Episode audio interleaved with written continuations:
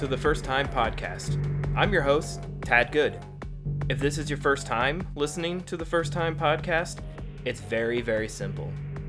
Either me or the guest are experiencing something for the first time, and we're going to talk about it. Um, if you've been following along with this show, this will come to no surprise. Today, my guest is my wife, Nikki. Hi. Welcome back. How are you?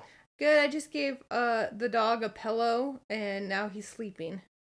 Okay, well, it was more of a rhetorical question, but um, I'm glad that you. Uh, He was very stressed because he didn't know where to put his head and he was like moving his head around like "Ooh," and then I give him pillow now he's snoozing.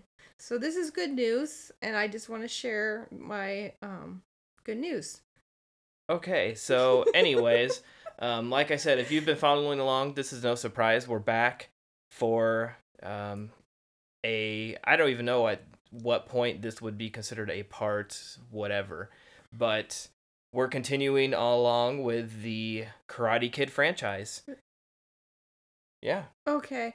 Um th- yeah, this is like episode 6. Sort of, But, but we might. I might release them in a different order Why would you do that? chronologically cuz we we might be adding a, Uh, another chapter that we weren't expecting. This might be episode 7. Right, six or seven. Um, so either way, thanks for getting this far along. If you're j- just now tuning in for the first time, I guess thanks. I, I'm guessing some people might just be here for Cobra Kai. I don't know. Um, I feel like I know all of my listeners, but if uh, you're a new listener, welcome and go back and listen to um, the Karate Kid Part One and Part Two and Part Three first, or don't. I don't care. You can do however you want. You're- Yeah, we don't let us boss you around. Right. Um, but at least I don't know. I mean, we're on Cobra Kai season three for this one, so um, yeah, that's today's topic. Cobra Kai season three. I thought I was doing the right thing, but I failed you.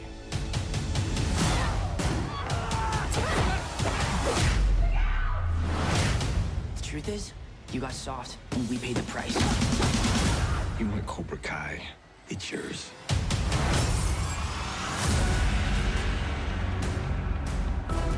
The whole reason these kids got into trouble was because of us. We can't let them suffer because of our issues.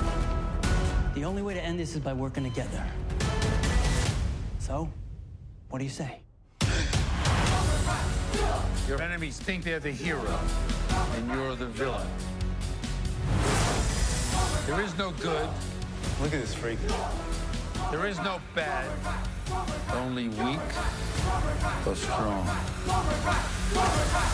What are you, Tango and Cash? I know Tango and Cash were narcotics detectives. Oh, I'm sorry. You do realize neither one of you are cops, right? I thought we were the good guys. We try to be. There's one thing I do know for sure.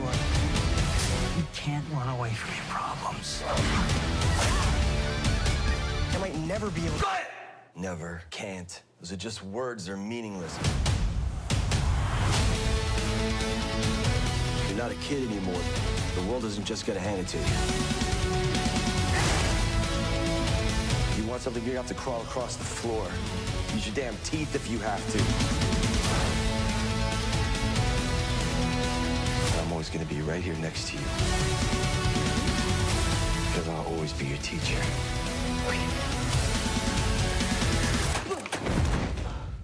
Oh, shit. It's all right, you felt like a champ. Mr. Miyagi taught me everything he knew. Let us find out.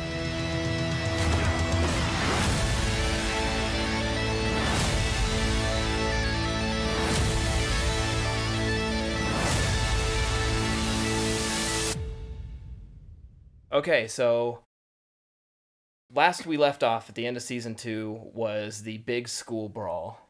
Yeah, that's where we left off. Um, at that point, things were very grim. Um, Miguel was kicked over the railing and fell on his back on a railing. He was put in the hospital.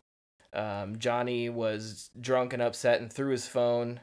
He had a uh, friend request from Allie. Mm-hmm. I think that was the big cliffhanger of last season where we left off, which um, a little peek behind the curtain if you're listening to this and uh, wondering we are recording this quite a while after our last one, so um, I might be a little rusty. Where the part two, season two episode, we like jumped right into right after Mhm. watching. So apologies if um, we seem a little rusty because it's been a while and we absorb a lot of media, so it's sort of uh, a big mess in your head. But I do have um, outlines for the episode, so follow along if you'd like. So overall, um, like I said, we kick off right after. I think it's like a couple weeks after the big school brawl Mm-hmm. on episode one, which um, season three was released January 1st, 2021 on Netflix. It was uh, the most anticipated by far because they dropped the first two on Netflix together, not knowing if that would that it would be such a huge hit. And so um, the anticipation for th- season three was huge. Uh, it was actually produced by YouTube, and they had it sitting on the shelf for quite a while until Netflix picked it up. So this still isn't quite a Netflix produced show, but um, released by Netflix. And the first episode, episode one, is called Aftermath, obviously. Yeah, it's weird that it's a YouTube show. Why is That's that? because I don't know how many you like YouTube show like actual not just like YouTubers Right. but like Like uh, produced by YouTube. Yeah, like uh, actual professional Yeah. production. I wish I had like a better. I should have done a little more research, but I wish I had a list. They they did have quite a few scripted shows for like a year, Yeah. and then obviously they decided to back out. And I, I always wonder. I want to like hear from them like how it feels to basically produce three seasons of a, a show. No one watches it. It gets pretty high praise from critics, and then Netflix buys it, and it becomes their big hit.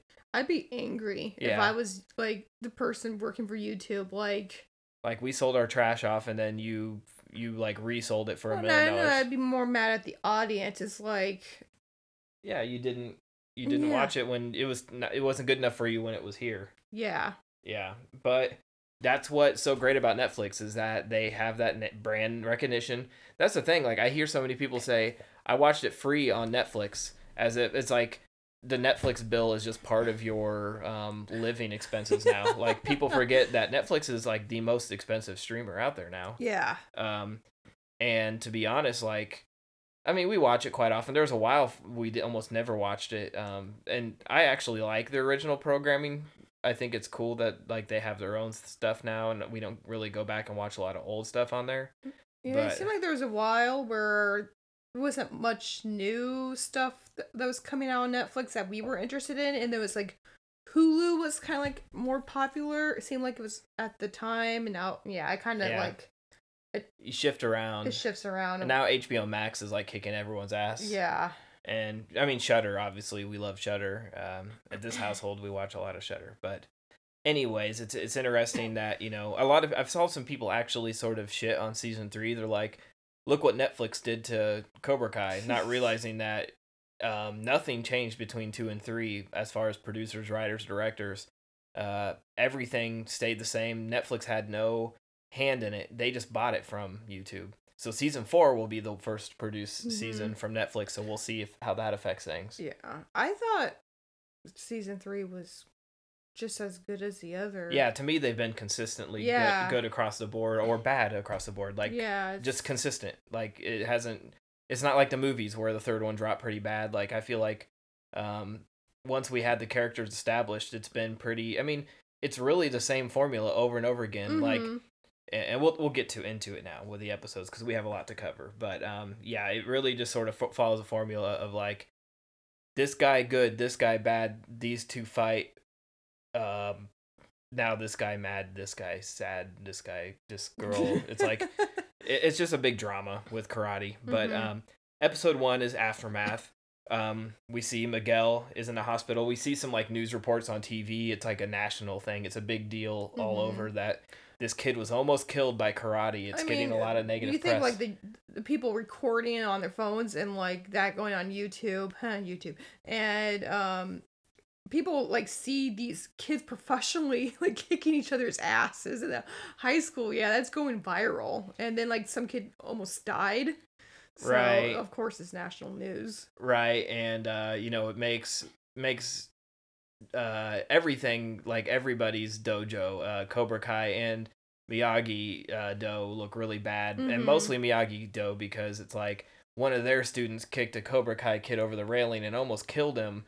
Yeah. Uh, which is just unfortunate, like in this story, because uh, I know it, I do appreciate that they sort of flip the script and they make like, like there's good people on Cobra Kai and good people on, uh, you know, Miyagi Do. Like they they they sort of point to the fact that um, like Larussos aren't always the good guys. yeah. And in this instance, they, they really look bad, and, and that will come back to bite them later in the season. But at this point, Miguel's in the hospital still. Um, he's still in a coma. They're trying to wake him up, and Robbie is gone. Like he ran from the school, and no one has seen him since. He's out of there. Uh, Johnny is a mess. He blames himself for it. Everybody's blaming him. Uh, Miguel's mom blames him. She doesn't want to see him. Uh, even like the LaRussos are pretty much blaming him. Uh, so he's a drunken mess. He gets in a fight, uh, gets arrested and put in jail because he, he fights some dudes in a parking lot of like an Applebee's. Um, which is, I mean, they actually do use an Applebee's in the show, but this this one wasn't. It was like a general sports bar or whatever.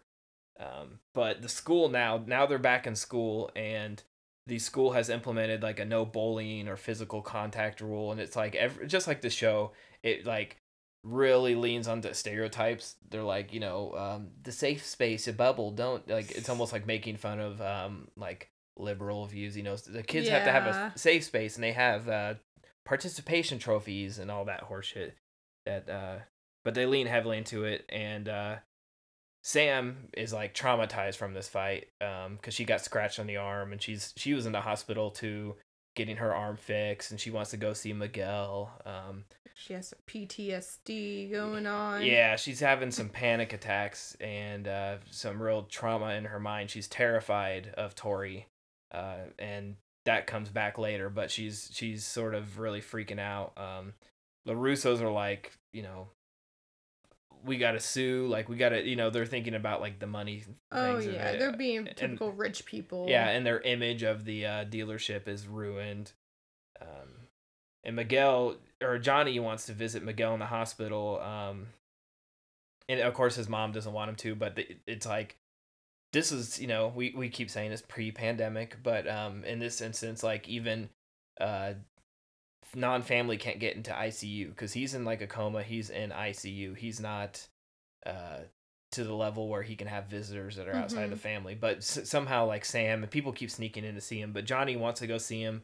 They won't let him because he's not family. So first he tries to, he like steals uh like a doctor's jacket, Yeah. and but um he looks like shit because he got in a bar fight, and so no one he he instantly realizes like this isn't gonna work. I don't look anything like a doctor. Yeah.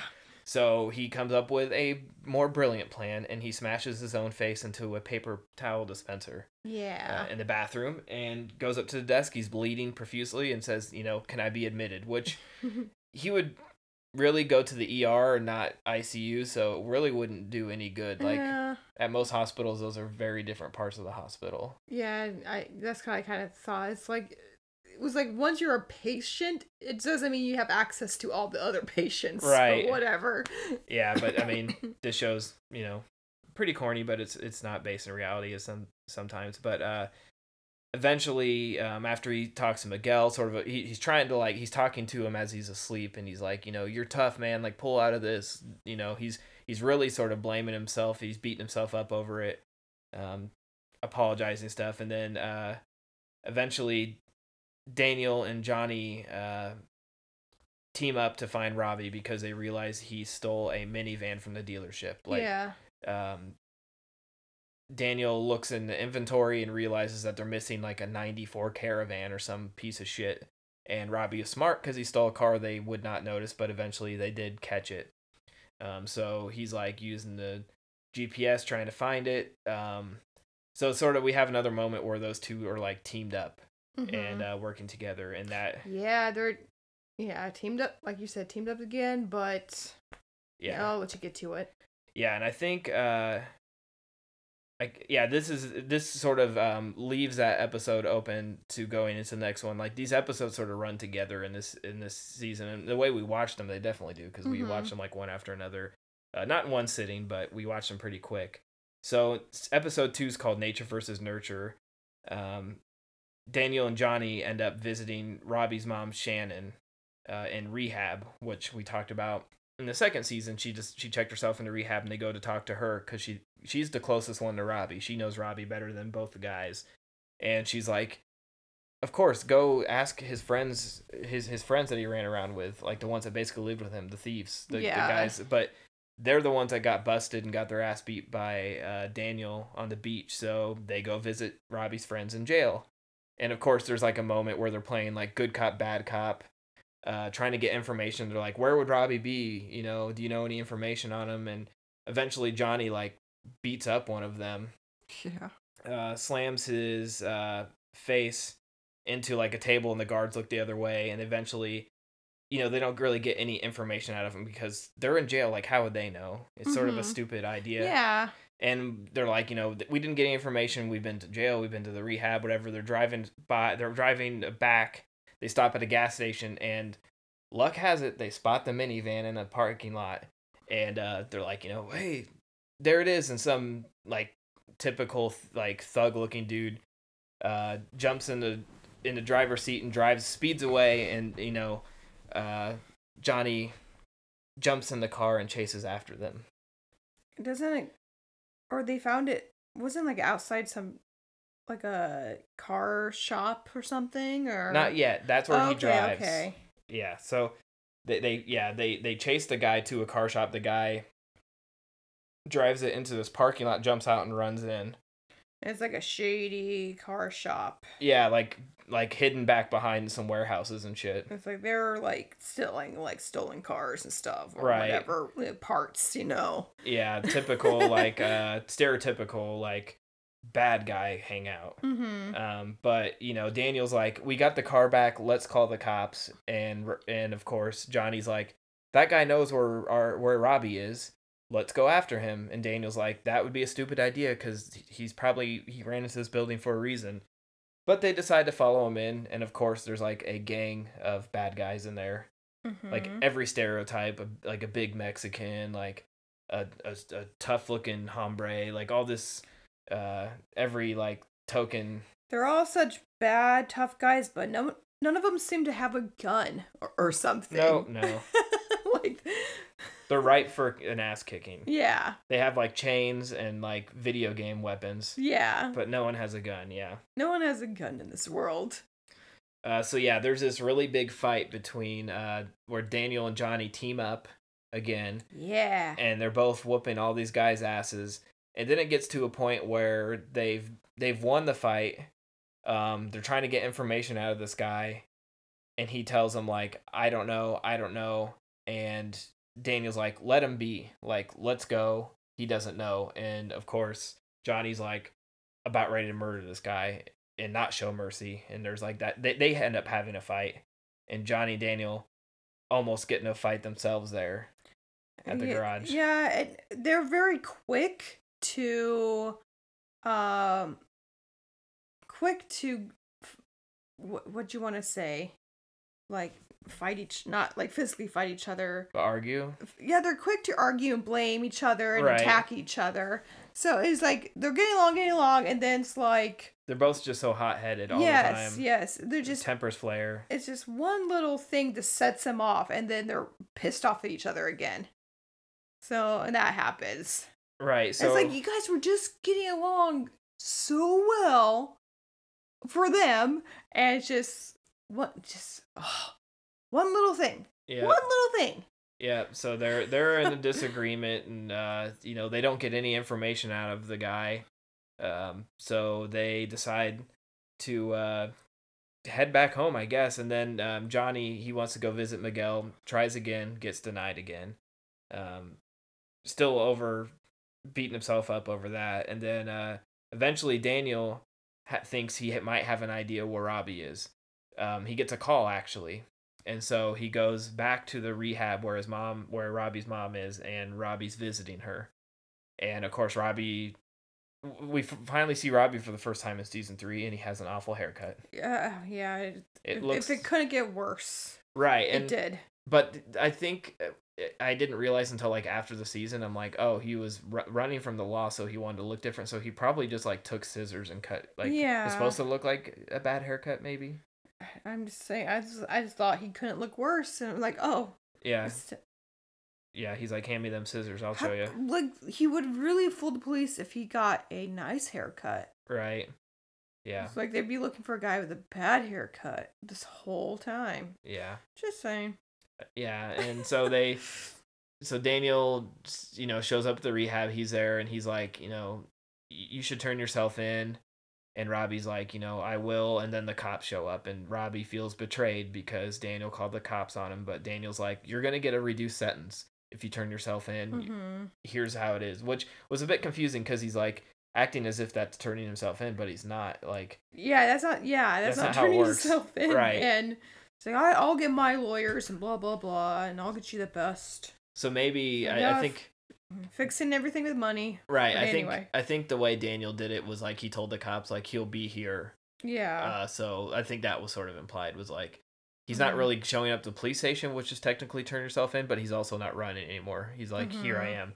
Um, so he's arrested uh, and sent to juvenile detention. Um, and then uh, at the end of this uh, episode, we've seen some issues where um, where Tori's having Tori's having some issues with her landlord. Um, she tries to talk to this this dude is like slick back hair, young douchebag asshole. And uh, Tori tries to reason with him and is like, "Look, I'm sorry, I'm late on rent, but my mom's sick and I'm working two jobs. Can you help me out or like give me a few more days?" And this guy basically is like dirty. He's like, yeah. he's like, "Oh yeah, we can work a deal out." Blah blah blah. Yeah, being pervy. Right. And then Tori like puts him in like a chokehold or something. And uh he's like, Nope, um, I will call the cops and you'll go back you're like on probation. You'll go back to uh juvie if you do this because she's in trouble from the school fight. Yeah, Uh, so it's either like sleep with me or pay rent. Right. and so at the end of this episode, um, Kreese to show his loyalty to her because he knows she's like the ultimate student. Like, he, I mean, Kreese knows she has home issues. She's like the prime example for what he likes. Um, she's tough. She's um, got balls and she shows no mercy and she's got a like she's vulnerable because she has a yeah, I hu- was gonna tough say home life. vulnerable. Yeah. So he goes and he like basically uh, threatens to kill her landlord Mm-hmm. if he doesn't back off.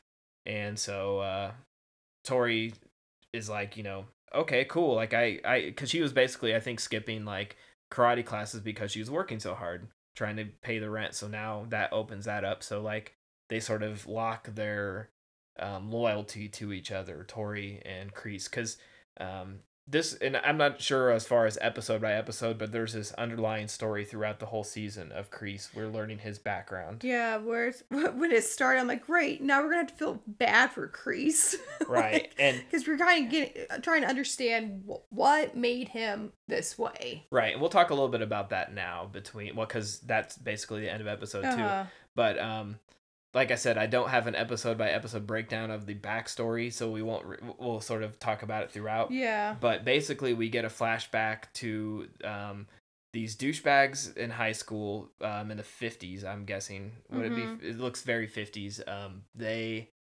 bring in this girl and they go to this old fashioned diner, very stereotypical. Like one dude's in a Letterman jacket, and then you know the the guy mopping the floor has like the paper hat of every fifties diner, and they're complete assholes to him. He's like the waiter, He's kind of weird and awkward. So yeah. so they're making fun of him, picking on him, and showing off in front of their girlfriends. Um, And they're also making fun that his mom killed herself too. Yeah, really awful shit. Um, but basically, we learn that. Did I say his mom or her mom?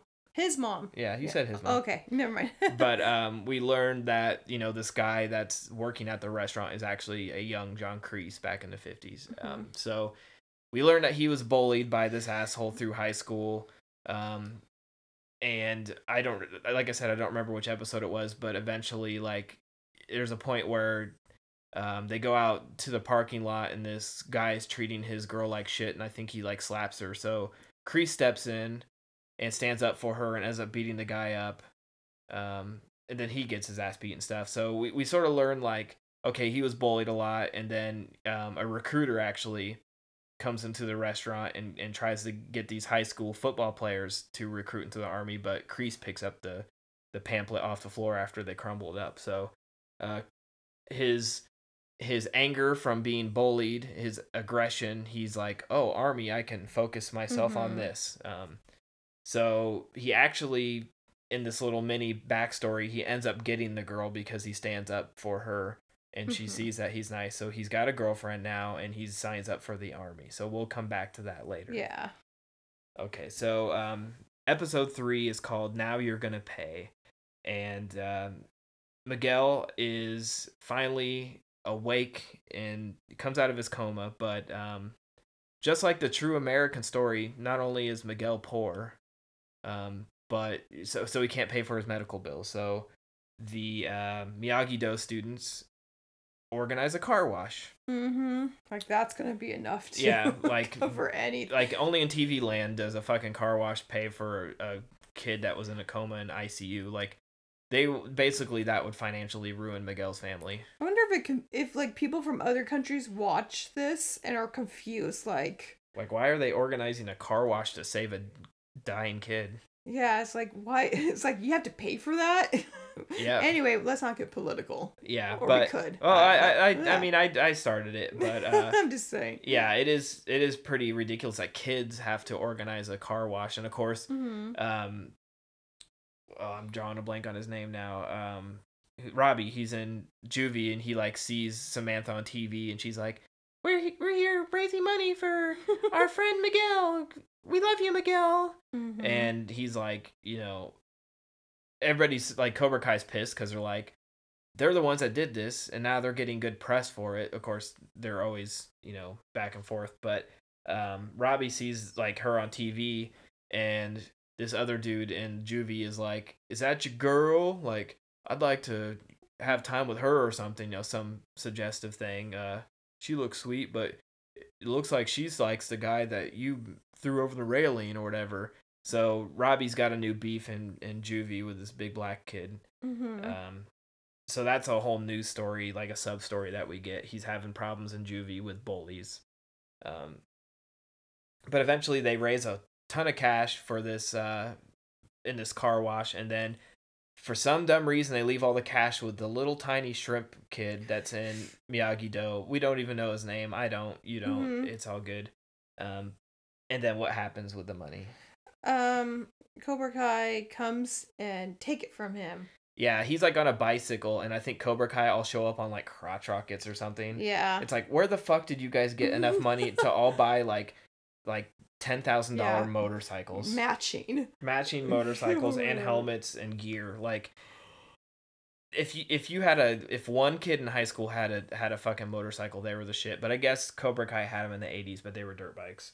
Anyways, they they fucking steal the money, which is just gross. Like, I think they were were their intentions to be like, "Hey, we raised this for you," I don't know. which is like, but it's like You're it's just stealing credit. you're stealing credit, but like there's proof that they had the car wash. It was on TV. I don't know. Yeah, like everybody knows. Yeah, I was so confused. Like, how do you think you're gonna get away with this? because no one calls the police on the show. They don't exist. Um, but uh, at this point, Johnny is like desperate. He wants to help pay for it, so he goes back to Sid, the the shitty stepdad he had growing up, uh, to ask for the money. And Sid's like, "Not my problem. Uh, I gave you that big check to start Cobra Kai, and you blew it. That's not my problem." So on his way out, Johnny steals like a big vase to sell. Mhm. Sort of funny. Um, because you like literally said as he was walking out, like he should steal something expensive. Yeah. It's like just swipe something. He'll never notice, and if he does, nobody calls the cops.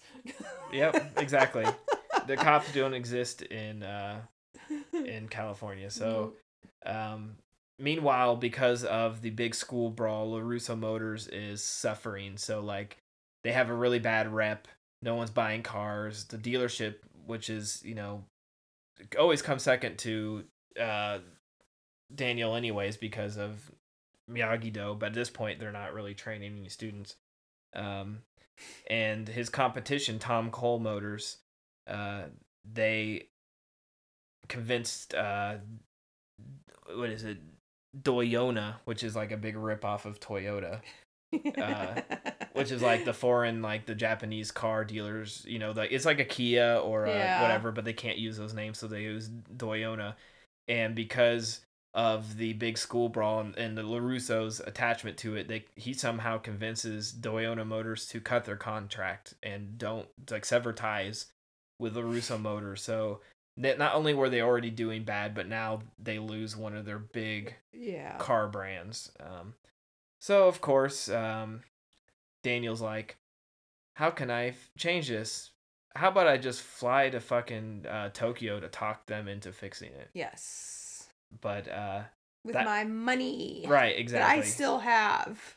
Because I'm still rich. and meanwhile, while he's busy doing this, you know, his real job, uh, Sam is sort of secretly uh, prepping all the Miyagi Do students to fight against Cobra Kai. She's sort of like the new dojo leader. Like, we're gonna get him. Like, yeah, she wants revenge. like they but- they stole our money uh we can't let them get away with this i mean every episode of this goddamn show is like one dojo planning something against the other so it's not that surprising Mhm. um but meanwhile uh robbie's still having a hard time at juvie with the bullies and he feels like shit because johnny keeps trying to visit miguel in the hospital and he's he's just sort of sitting there and he is getting lots of emails from sam getting emails from uh Johnny. He's getting emails from people, but he's not replying to any of them. Uh, Yeah. He just sort of feels like I think he's he seems betrayed. Like everybody fought and I got shit on, which is pretty true. Like he did the big blow, but like he's the only one that got put away because Yeah, and it, it started with him trying to protect Sam. Like that's what what he hit why he jumped in for that fight. right. And it's just Yep, and now Yeah. Sam's like, poor Miguel. But Mhm. uh, that's sort of where that episode wraps up, and then we get into episode four, the right path. So meanwhile, um, Daniel does fly to Tokyo. He meets with the Doyona uh, board, like executive board, all of them, and they're like, you know, no, like we already made our decision. Um, it's nothing personal. You have a tarnished brand name and your competition is very strong. Um, so no, we're not going to. So of course we saw this coming, but um, he's like, well, I'm over already over here. I'm gonna visit Okinawa. Uh, because I have nothing but money and time. mhm. Um, so Johnny, uh, meanwhile, tries to make up with Robbie he, by showing up at like a homeless shelter, like Robbie serving soup at a homeless shelter, and uh, Johnny pretends he's homeless, and Mhm. uh, he's basically like, "Look, man, we need to talk," and Robbie's like. I don't want anything to do with you. Leave me alone. This isn't cool. You're stealing food from the homeless, which is true. Yeah, it's true. It's like also, I mean, he passes for homeless. I think. right and that's they, they sort of make that joke because he Yeah. still has like he's still beat up from his his drunken fight and his own where he smashed his own face into a paper towel dispenser and so that that homeless woman that hangs outside of cobra kai is there in line and she's like hey are you following me and they're like you know hurry up and get your soup and move on because he keeps trying to talk to um, his robbie and meanwhile rob he's like i'm not going anywhere till we talk. So he goes and sits down with his soup and waits for robbie to get a break. Eventually um, he steps in and tries to help robbie carry this big pot of soup. And of course he forces him to drop it all over the Uh-huh. place. And and robbie's real mad about it. Get out of here dad. You just make things worse. Uh Robbie's a big crybaby this season, and I, I know. has kind of right to be a crybaby. Right, I would be pretty pissed. Like I'm the only one getting fucked over. Uh-huh. Um, but uh, yeah, it ends up backfiring on on Johnny because now Robbie's even more pissed at him.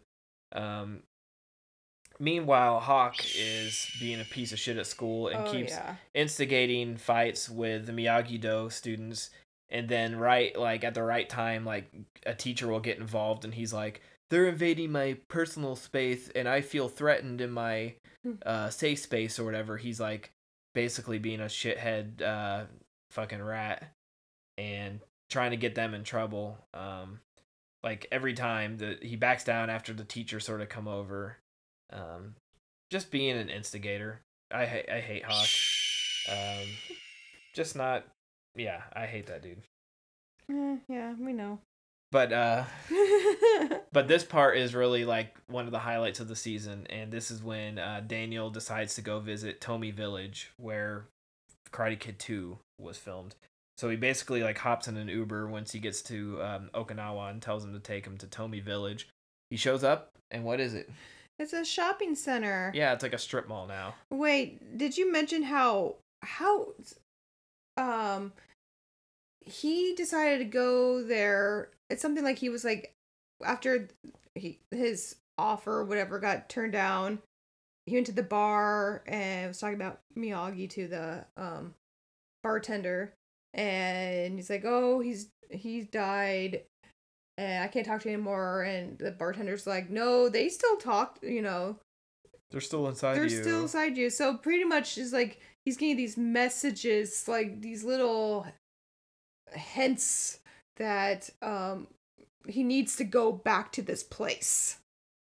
And it it's kind of supposed to be like, you know, he's speaking to him through the, you know, yeah, the the grave, the afterlife. yeah. Miyagi is still, and of course, hmm that's in line with the movies because Miyagi would probably say something like Miyagi always here. Yeah, and so you this Miyagi is supposed to be guiding this journey, and you you'll find out what why this little journey is important. So I'll let you continue, Tad. Well, so he- shopping center. Right. Well, he shows Yeah. up, yeah, in Tomi Village, which was a nice, cute little village, is turned into a shopping like mall, basically.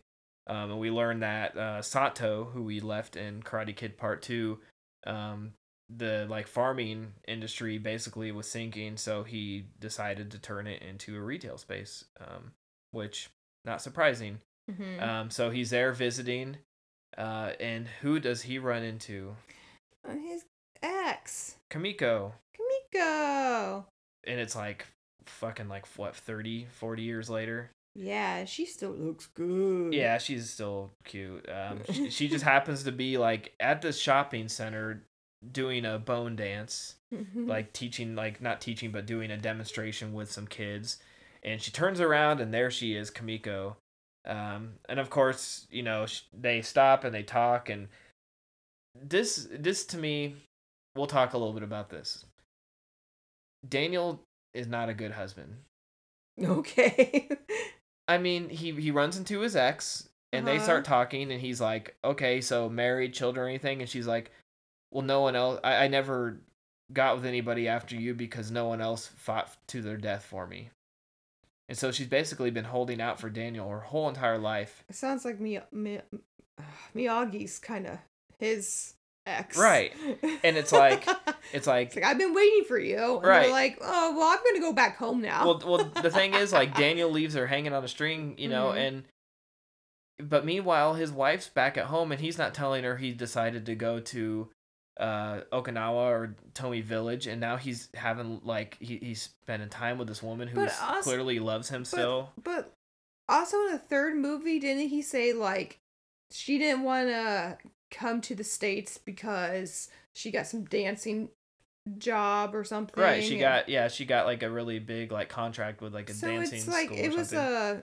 It wasn't like he just left her. Yeah, I guess, know. but would you be comfortable if I flew across the country didn't tell you I was um gonna have like a like set, spend several days with an ex that um I def- like put my life on the line for? I would like at least a text message like like you know I'd be like how are you? Like oh I'm having lunch with my ex. I'm like mm, okay. Right, and he doesn't even when he even like looking forward like when he gets back he doesn't even tell her like I ran into my old girlfriend or anything. Mhm. He just sort of blows it off like I visited where Miyagi grew up. What makes it worse because if she finds out later Right. it's gonna be like why didn't you tell me Right. This is a huge part of the story. Yeah. It was a huge part of his life. He nearly died for her. He put his life on the line for her.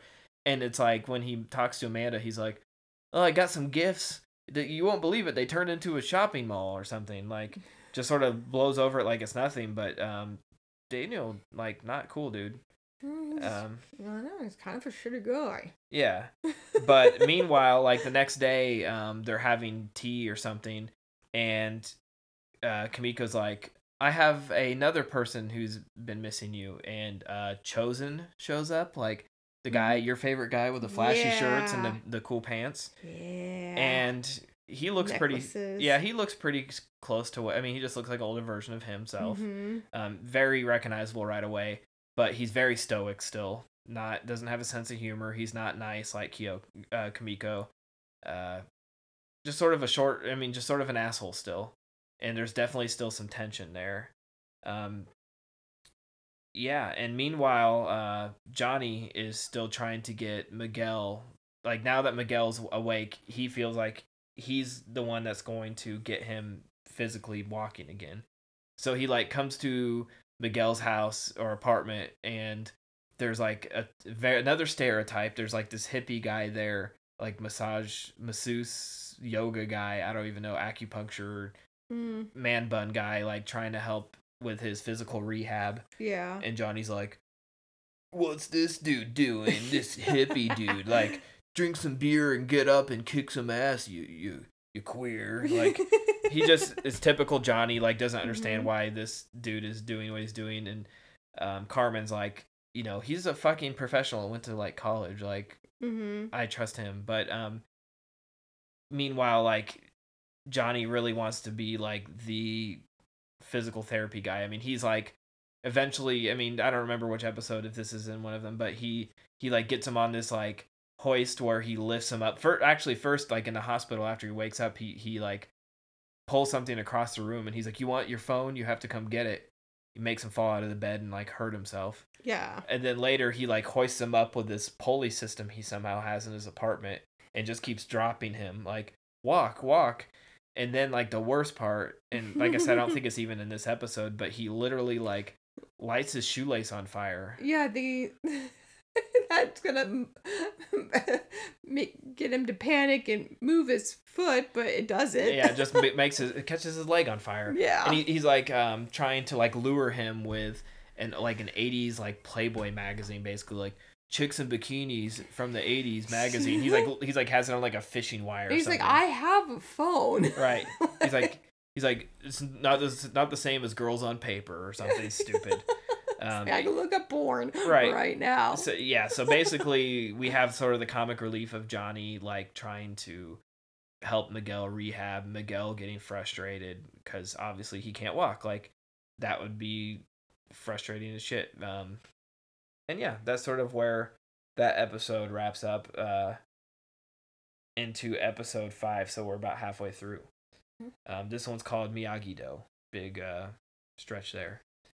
But um meanwhile, uh Chris, who is the Miyagi Do kid that came over from Cobra Kai, the, the big bigger black kid, he uh is working at Golf N' Stuff. And Hawk and the other Cobra Kai kids show up and they jump over the ticket counter at the uh like whatever you win like prizes and shit. And they steal they steal like a stuffed animal, a bunch of shit, and go running. So they're now they're harassing him at work. Mm-hmm. Um, so of course he texts Sam, and they gather up the uh, Miyagi Do kids, and they go to just retaliate. To me, it was like they stole the shit. Like once again, just call the cops on them. Um, tell your boss. Right? Like, is there any adults that work Yeah. here? There's wait. No, maybe I'm thinking of the roller rink.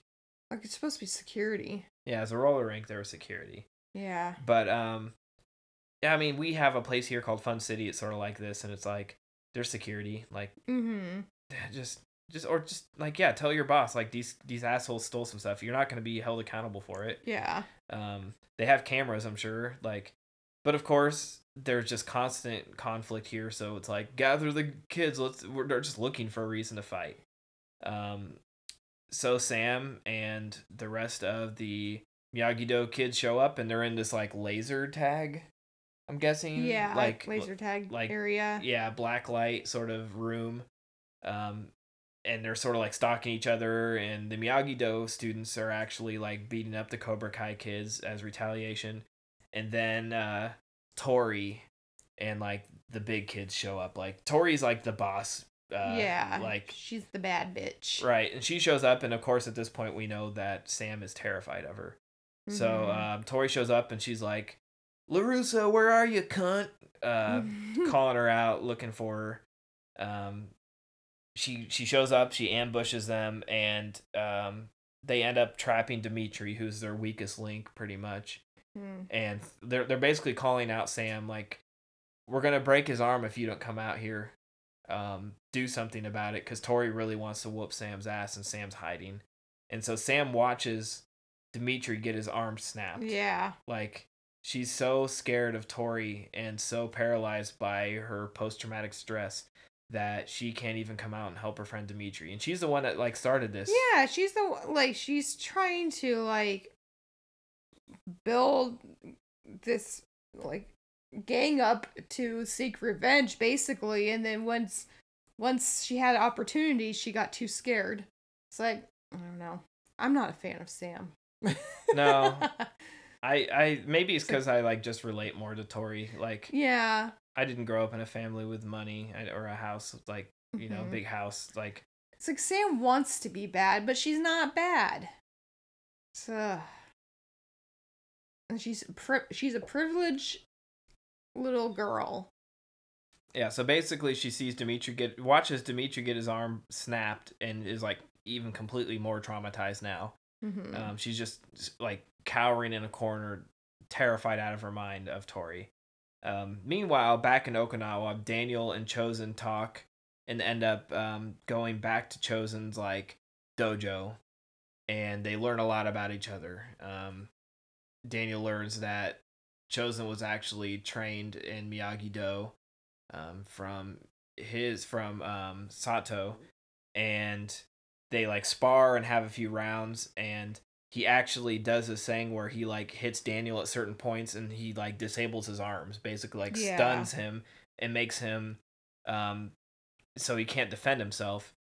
And you know, Daniel's like, "Can you show me that?" and and uh Chozen's like, "No, like basically the same stuff that we learned in like Karate Kid 2 is like you're um a white American, like I can't show you this stuff." And Daniel's pissed because he's like, "Miyagi was my my um, sensei. Like how dare you not teach this stuff to me?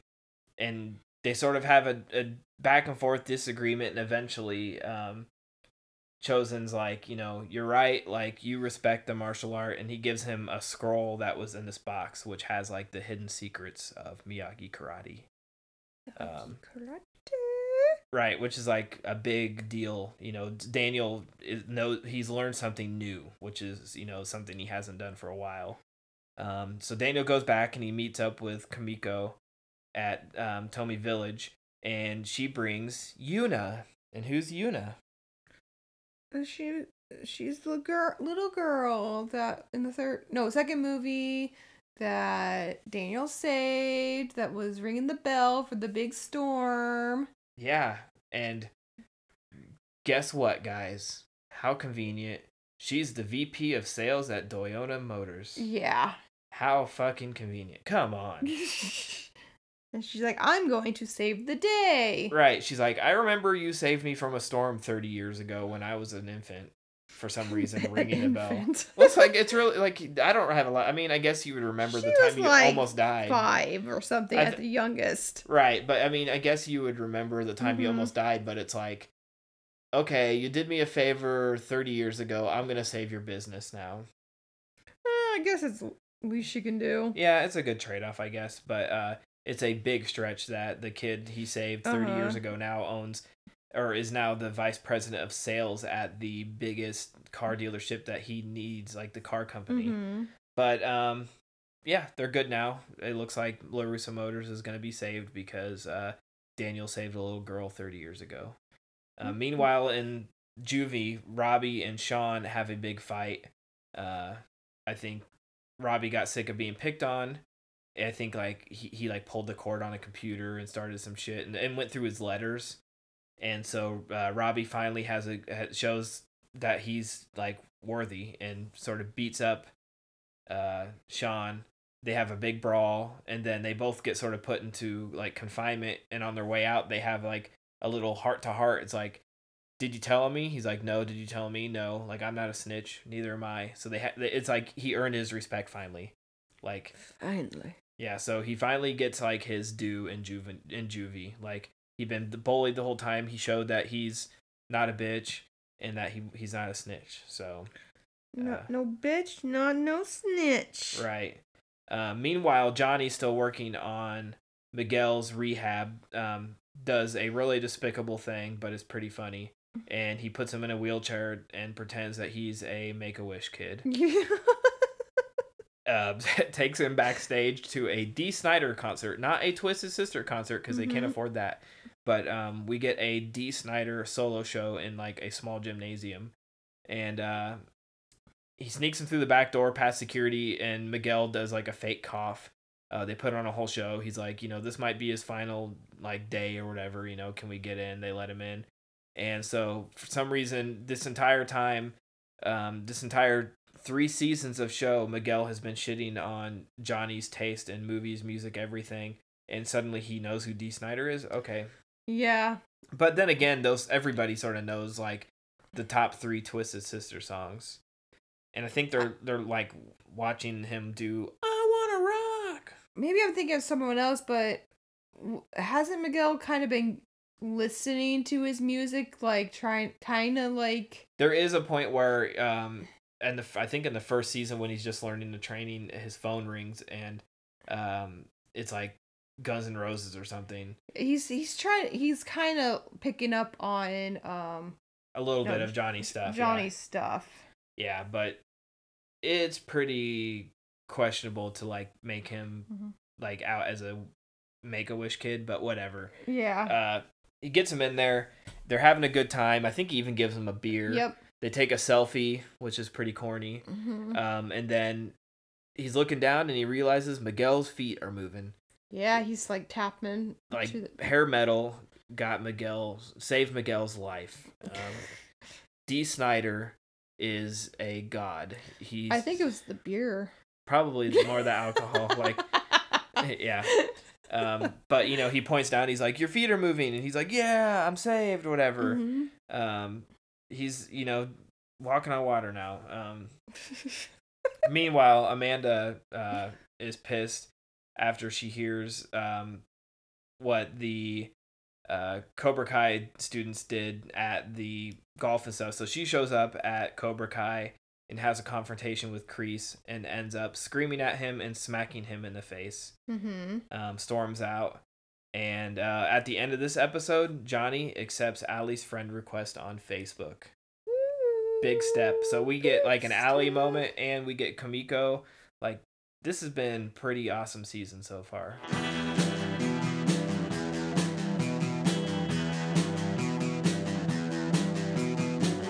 You're listening to the Prescribed Films Podcast Network, home to hundreds of hours of free podcast entertainment. The shows on this network all have a common goal providing you with the best discussions about movies and other forms of entertainment media. The PFPN hopes to fill your earholes with audio joy. Visit our website with links to all the other amazing shows at www.thepfpn.com. Thanks for listening.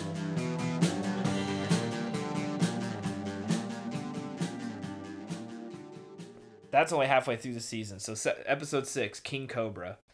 Um, we I'm sure we get a little more backstory on uh, Kreese and, and Vietnam somewhere in here, but basically we learn like once he he gets drafted into the Vietnam War, um, he's got the girlfriend. He goes in and he's like an exceptional uh, soldier basically, and gets picked to be part of like a special ops unit that will be going into the jungle of Vietnam as like a group of like four or five people that um, he helps recruit, like finding the best of the best. And uh, Kreese is considered that at a young age.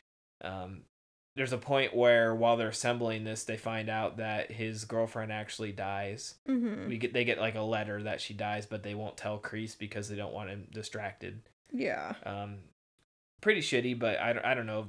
They probably didn't actually do that. Like back then, I don't know if that actually happened. But um, anyways, we learn a little bit about that. So fast forward, we get Kreese, and he's trying to using the same methods. He's trying to recruit people to Cobra Kai, so he goes and watches. And you mentioned how creepy this was, because he's just like going to um, high school wrestling matches and basketball games and by stuff. himself and like just staring at these kids. Right, and he's not a parent. Like, yeah, he's not with anyone. It's like just this old creepy guy. and no one no one's like what i mean may, i'm sure some people are looking at him like why is he here who's his kid like but Yeah. yeah, so he he's going through and he's basically recruiting like exceptional athletes from other sports to bring into Cobra Kai. Um, so he actually gets Kyler, who's back from first season, which was Sam's ex, um, the the Asian kid that um, would pick on um, Eli at the time. Now it's Mhm. Hawk, but um, him and his friends would pick on on all these guys miguel and yeah, and Demetri and everybody.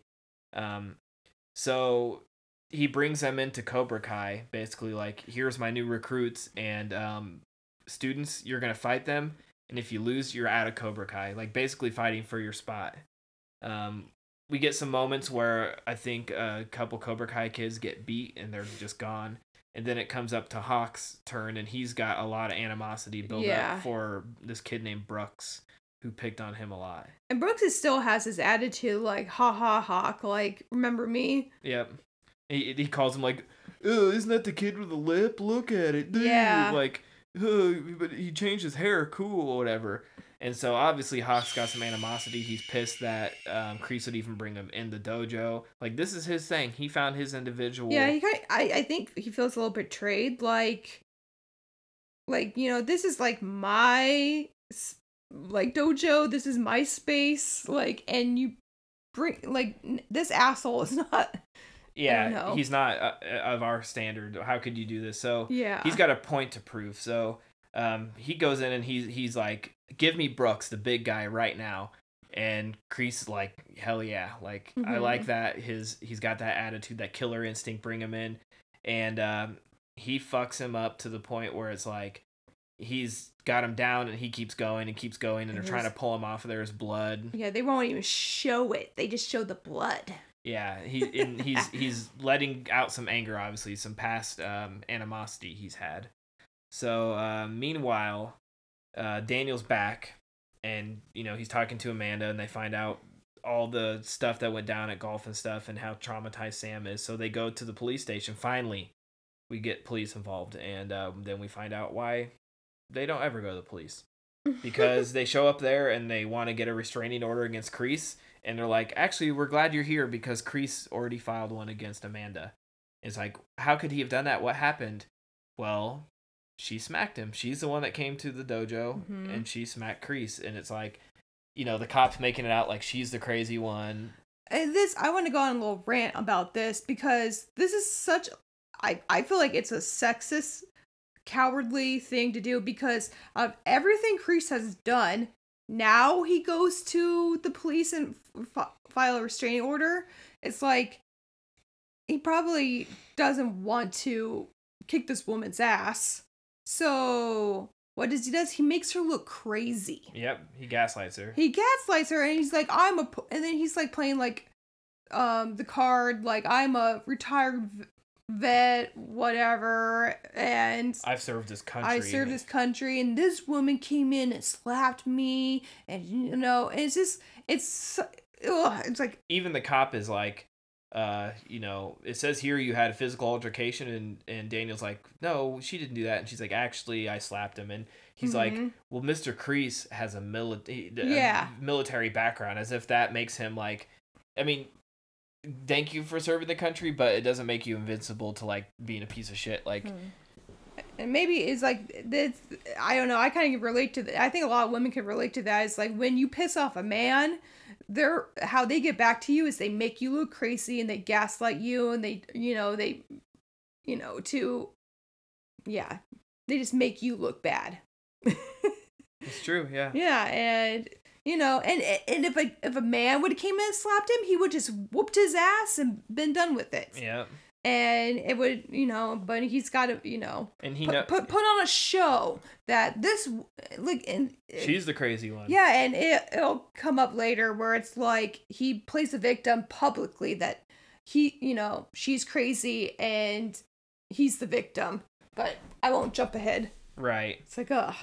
So at this point, they're like, you know, shit. He has this restraining order. Like, what can we do? They they bring um Armand, the uh, landlord, over for dinner, and they cook him like a big meal, an Italian dinner, and they convince him to evict Kreese. They're like, you know, we'll pay like double, whatever. We'll we'll basically pay your rent. We'll double your rent and just just to evict him, get him out of there. Um, they make a deal, and Amanda has to make the deal because once again, a sexist thing. He doesn't Uh-huh. he doesn't trust Daniel because he sells cars, but Amanda, she's pretty, so he'll accept her offer.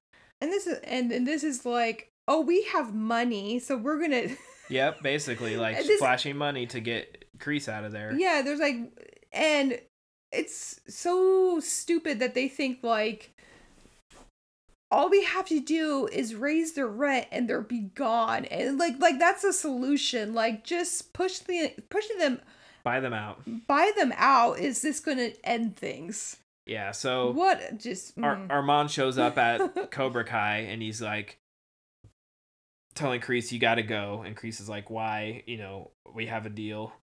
And he's like, it doesn't matter. You're out. Deal's over. Um, and he brings in like his nephews.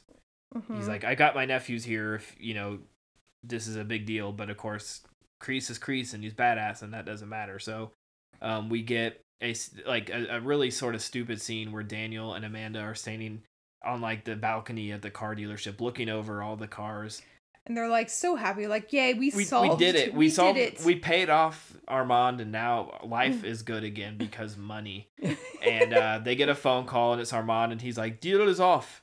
Um, and he's basically like has like a fist to his head, like Kreese is basically holding him hostage. Yeah. And then, um, is this the part where the this the customers yes. all start running, Yes. and we realize that somehow, they got a poisonous snake yeah, in they the car dealership. yeah they put snakes in the cars. So, um, yeah, pretty corny. Like how someone could sneak a, a snake into there and put it in a car, and you know, oh no, you know, you guys got you had rid of, got rid of Kreese, and he literally brought a snake in a cobra. And that's when they realized like money's not gonna fix this. Right. Fuck. What do we do? That's Yeah. what that's what we are. We're ri- rich people. Right. and then we get the sub story, which is really pretty damn corny, where Johnny really wants to impress Ali on Facebook. So he takes Miguel all around town and he poses in front of um, murals, in front of like flowers, at a bookstore reading a book. Then he throws the book away. Um, I li- kind of like this. Is- where he's trying. He's trying to impress her by being cultured. yeah. And it's it is sad because he's he's so trashy. He's not. Well, And she like message message him like like hey how are you doing and he was gonna type this huge long thing about like everything that's happened in the past 30 some years And my favorite part was like, Mhm. "Hey Ali," uh, started off like, "Hey Ali, I'm responding to your message on this thing called Facebook." yeah it's on my phone like telling her how it yeah works. it's it's an app on my phone it's, it's pretty funny and adorable. but it's like it's, it seems like a boomer thing Yeah. Um, but then, um, he shows Miguel like this message he's gonna send her, and he's like, "No, no, no, this is insane. You just do sh- like you just make it short and simple." And he's like, "That's as just as bad as liking all her photos." And Oh like- yeah. He's like he's like you might as well just go like every one of her photos. He's like, "Is that bad?" he's like, "You liked all her photos. She can see that." He's like. Well, why put the button there if I'm not supposed to like it? It was pretty good. It was a pretty funny moment. Uh one of the funnier ones of this Yeah. season. Um yeah, so he's he's out trying to take pictures to look cultured, uh, really trying to impress her. Um, and then we at, at the end he's like they, they stop at a sushi restaurant and he like holds the sushi up to his mouth, and then he's like, "People eat this crap," ooh," like every Yeah. buddy in Iowa that per- like that says they don't like sushi but they've never fucking tried it. Um, but anyways, they're like, you know, he's like, Miguel, do you want it? And he's like, not now. You just spit it out. But while um he's running into the rest restroom, Tori comes swinging in. This is the first time Miguel and Tori have seen each other this season. Uh, Mhm. she's been avoiding. She hasn't gone to see him in the hospital. She's sort of, um, obviously been caught up with life drama. She's working Mhm. two jobs um, because her mom's mom is sick or whatever, can't help with bills. So uh, they uh, have a sort sort of heart to heart. Miguel's like, "Why? Where have you been? I haven't heard from you. You didn't get a hold of me." And she's like, "Life, man. Like I've been busy, and I felt guilty, and I didn't. I felt." Mhm. You know, I didn't want to see you in that state. I didn't. It sort of was a bummer, so I didn't. I understand both sides of it, but they sort of have like a falling out, like, you know, Yeah, I could see like she's in an awkward position. It's like, sh- like should she go visit him or like this is kind of this is kind of her fault. This you know brawl right, happened because she init- or um, instigated it. right, But yeah, and then you know he kissed Sam, so it's like yeah, I don't want you anymore. right. but- She she sees that, and yeah, I sort of forgot about that too. yeah. But uh, then Johnny and uh, Miguel sort of have a fight over this because uh, they argue over what he should do, and he's basically like calling Miguel out for not being himself, and he's like, "Look at you! We spent all fucking day taking fake pictures of you, pretending to read, pretending to care about art, like he's standing in front of paintings and shit." Uh, he gets so angry for Johnny being hypocritical that he doesn't realize that he stands up out of the wheelchair Yeah. he's like so angered by it. So um, Johnny making bad decisions so far has paid off for Miguel's rehab, uh, taking him to get drunk at a Dee Snider show, and now Mhm. um, being hypocritical has got him to stand up. So now um, he's out of the wheelchair. He's w- at least walking again. Uh, meanwhile, Johnny goes back to his Facebook and deletes all the fake pictures because he realizes he's being a hypocrite. Uh, changes it back to the one picture of him and Miguel at the Dee Snider show and sends Ali that message of like, not much you. Yeah, he, d- he deleted everything. Is like, yeah, nothing. Yeah, not much you. Yeah. Which is realistic, pretty good. Um, more more of his style. So that leads into episode seven, which I can't even pronounce. It's obstraculus, I think is the word. Mhm. But um, here is where, um, right at the beginning of the episode, um, Tori and Sam are having a big fight in the Miyagi dojo. It's getting pretty violent, um, back and forth, back and forth, and Tori they end up outside, and Tori whoops Sam's ass and um, pushes her head in the water and is like drowning her in the Mhm. little pond that they train in at the Miyagi Do. And of course, who Sam wakes up and it's a dream. It's a PTSD. Yep, she's having still having um, post traumatic stress syndrome, freaking out Mhm. over this. Um, it's consuming her life. She's having panic attacks and anxiety over it. Um, but meanwhile, and I don't feel that bad for her. But anyway. no, no. I mean, like I said in the last one, she's the one that sort of instigated the fight Mhm. and then couldn't back it up.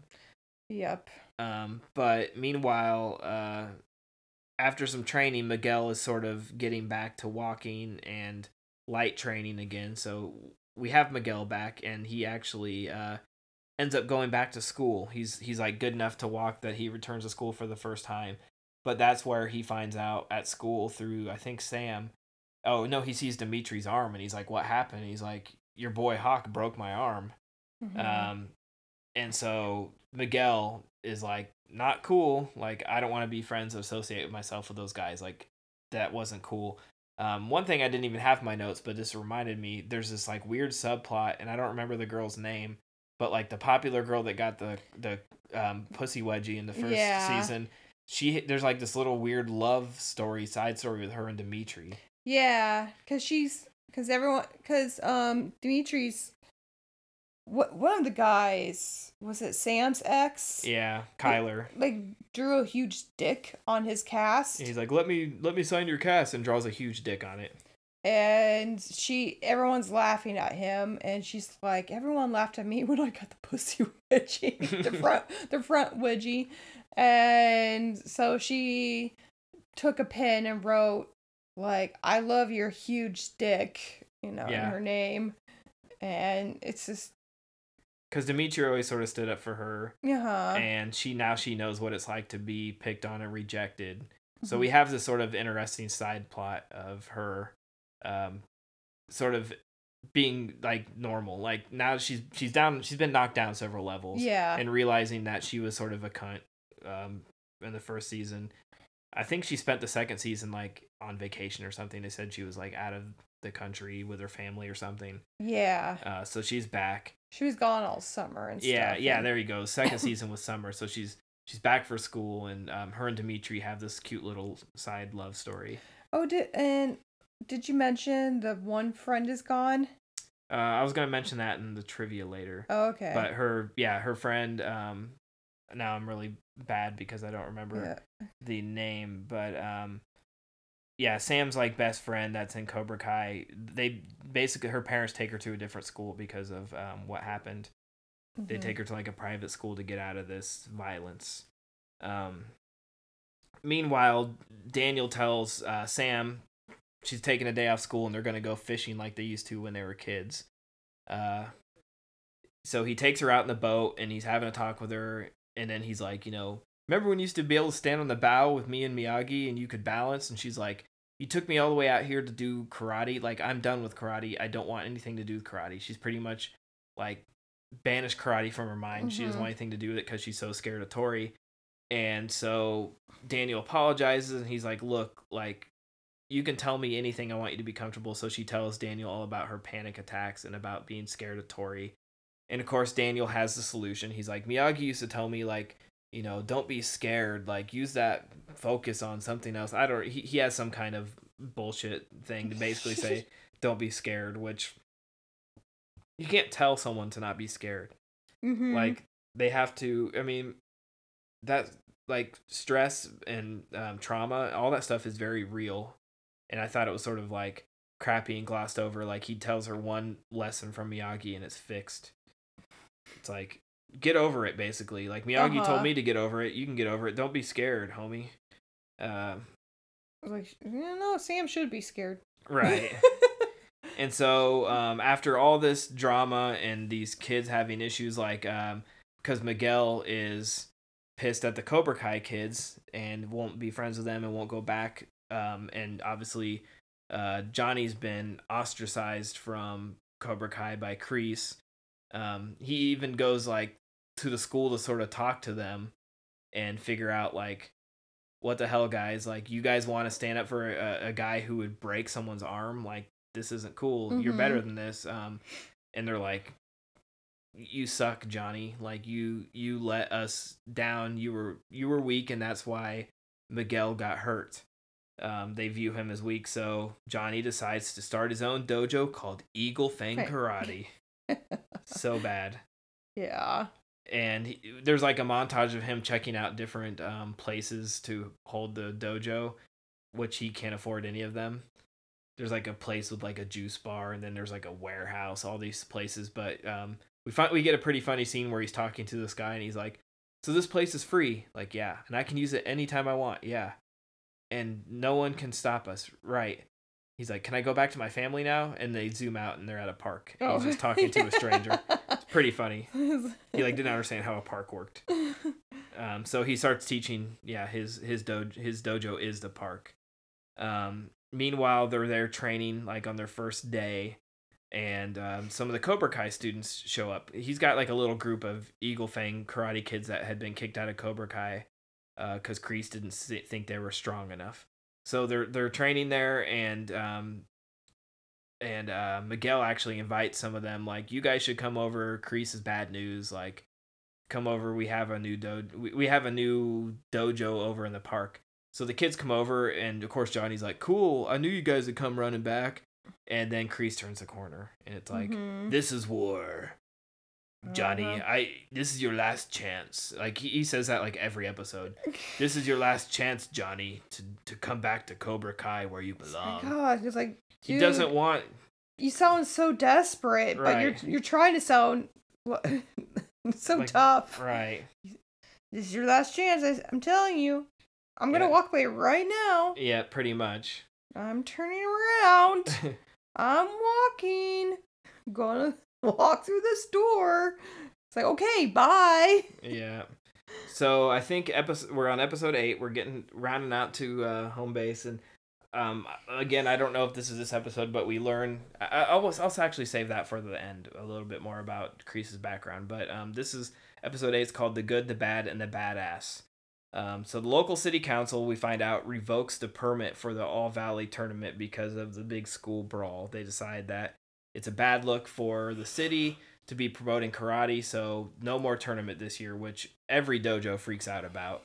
Um, so Daniel, being um, his egotistical self, thinks that he's going to be the one to go down and solve it. He brings notes and everything, and uh, gets Amanda to come with him, and they go down to the city council meeting. Um, they get there and he sits down and then he realizes like Johnny comes and sits down right next to him and he's like, "What are you doing here?" And he's like, "I'm prepared to talk too." So um, it comes time to talk about it. They both stand up to go talk, and then Kreese gets up and he talks. And Kreese goes up and plays Mr. Innocent. He's like, I'm a Vietnam War veteran. Um, I made all these um, students who um, didn't feel confident. I gave them the self confidence. I changed their lives. I'm a good guy. Um, I I'm a good part of an influencer in this community and of course he's doing some more gaslighting because like Amanda stands up and she's like, he's been an awful person. Like he put a snake in our dealership, all this stuff, and he's like, look at her, she's crazy. Yeah, ladies and gentlemen. He's like, I have a restraining order on her. She needs to leave. She's Right. crazy. She hit me. so security comes and like drags her out, and of course Mhm. she's pissed and yelling. It makes her look worse. Um, meanwhile, Sexist. like Johnny and Daniel are arguing back and forth, and Kreese is just like loving it because it makes them look crazy too. Mhm. Um, and finally, city council's like, you guys can't even keep your shit together. Like, shut up. And that's when Miguel comes down and he starts talking and he tells a story about, he's like, I'm the kid that you saw in the news that almost died. And I think this should still happen. Here's why I was getting bullied all the time in school. Um, I was a loser. I had no self confidence. Um, you know, karate saved my life and made things so much better. And even though I was hurt, like I was still getting bullied. So like I was gonna get hurt no matter what. And you know, um, basically like gave this awesome speech. Him and um, Sam together sort of gave this great speech and convince they convinced uh, city council to overturn the decision and let the tournament happen. So good for Miguel. He saves the day uh, yeah. Meanwhile, um, because of this moment, Sam and Miguel reconcile and they're cool with each other. So they go over to Miyagi Do to do some sparring, and they're sort of not really flirting, just being friendly back and forth. And they're training, and this is like right when Robbie um, has gotten out of rehab. Which going back, um, Robbie gets let or not rehab, he gets let out of juvie, and there's a point where both Johnny and Daniel show up to pick him up when he's released, and he's like, "Fuck both of you," and leaves. Mhm. And they both realize that they've pretty much failed him. Um, but meanwhile, Robbie shows up at Miyagi Do because he's like gonna give Daniel a second chance, and he runs into Miguel and Sam sparring and thinks there's something more to it, and he's like, "How could you?" Basically, um, which big surprise. Robbie gets upset about this, and where does he go? Turns to Kreese. Yep, he turns to Kreese for advice. Uh, goes there and he's like, "Here's the situation. I don't have a place to stay. Um, I'm, you know, I can't go with my dad's. I can't go to the LaRussos. And I feel like Robbie's doing this for the same reason why he went to Daniel. Right to get back at his dad. Yeah, to get back at his dad. Now he's trying to get back at his dad and Daniel. And it's just like, ugh. a lot of backstabbing. Robbie's passed Oh around. yeah, backstabbing. Robbie's passed around like a girl to gangbang. He just keeps he goes to every. He's not loyal to anybody, and I don't know. No. And Kreese, but Kreese is using him too because he. I mean, Yeah. Robbie's good, obviously, like a very good um, at karate, and you know, but he also knows that being uh, close to both of them, he can hurt both of those guys. By yeah, they're using each other to get revenge on the same people. Yeah, and um, so he's like puts a cot in the back, and he's like, "You can stay here," and he's Mister Nice Guy to Robbie. Hmm. Um, meanwhile, at the end of this episode, I believe, is when um, Johnny and Carmen finally hook up. Mm, I your notes say something more vulgar. Yeah, Johnny and Carmen finally fuck. Fuck, I was looking at that. I'm like, I kind of you might have caught me laughing earlier. I'm like, yeah so yeah she fuck. they have you know they're back and forth whatever and she shows up at the house and uh or she he shows up at her or no i think it's his place yeah. And they end up going into they ends up kissing which leads to more. They go in and you know she Mhm. wakes up next to him and um yeah they finally hook up after all this time. Johnny finally gets lucky with carmen um good for him because yeah. Did you even mention the whole uh Robbie caught her boyfriend cheating?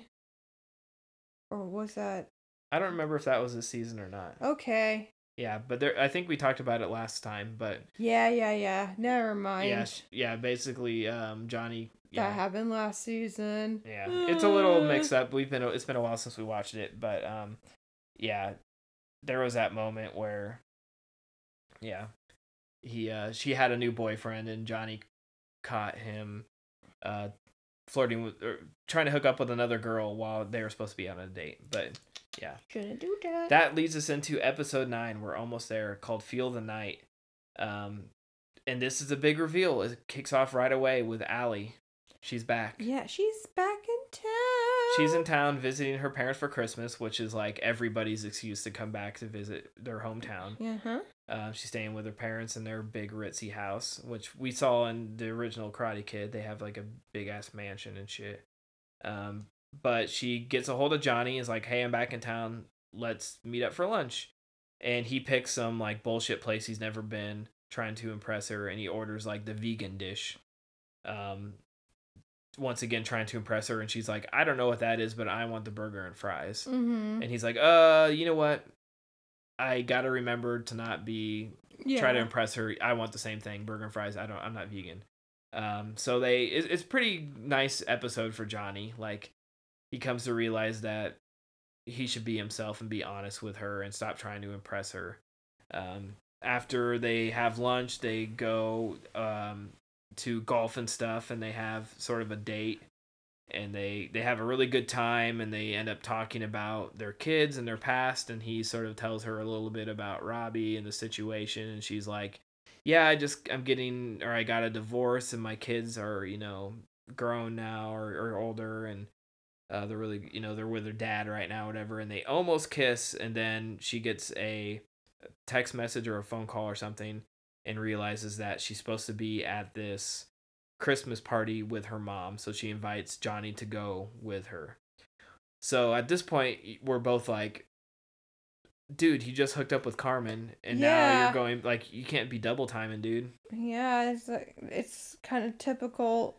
It's like you get got a good thing going, but then uh, you know, blast from it past, like Johnny. lighting old flames. Yep, Johnny always fucks up. He always fucks up every great opportunity he has, and here he goes again.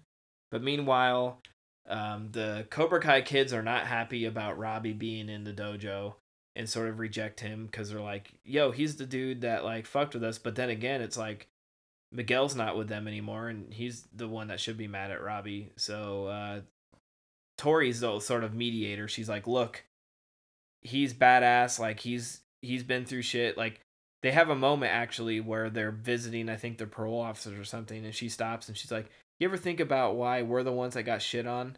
Like Mm-hmm. me and you are the ones that are paying for this whole entire fight, and uh, nobody else ever faced any consequences. Just remember that." And so he sort of has a chip on his shoulder, and they have this like bond now. Mm-hmm. Um, so there's a point where after the training stuff, they're gonna go out and do something, and she invites him. Um, they show up at the zoo outside of a zoo at his fence, and they break in. It's so stupid. oh yeah, they s- still a snake. Yeah, like they they break into the zoo and they break into the snake area, and they're almost caught, and they think that they didn't get away with it. They get outside, and Robbie's like, "Hey, who said we didn't get away with it?" Yeah. and he has a snake in a bag. It's like we already saw earlier in this season where Kreese had a snake in the dojo and tried to make them feed a mouse to it. mm-hmm. So we were both really confused. Like, what is this proving? Like, he didn't ask them to do this. What It's like it- He already has a snake. Yeah, it's just some loyalty bullshit. It's like this doesn't teach you how to be good at karate. This is like teach you how to like be A fucking thief. yeah a thief and be a part of a gang in a It's like initiation. initiation. Yeah, it's like this. This is a yeah. This is a gang. This is a cult.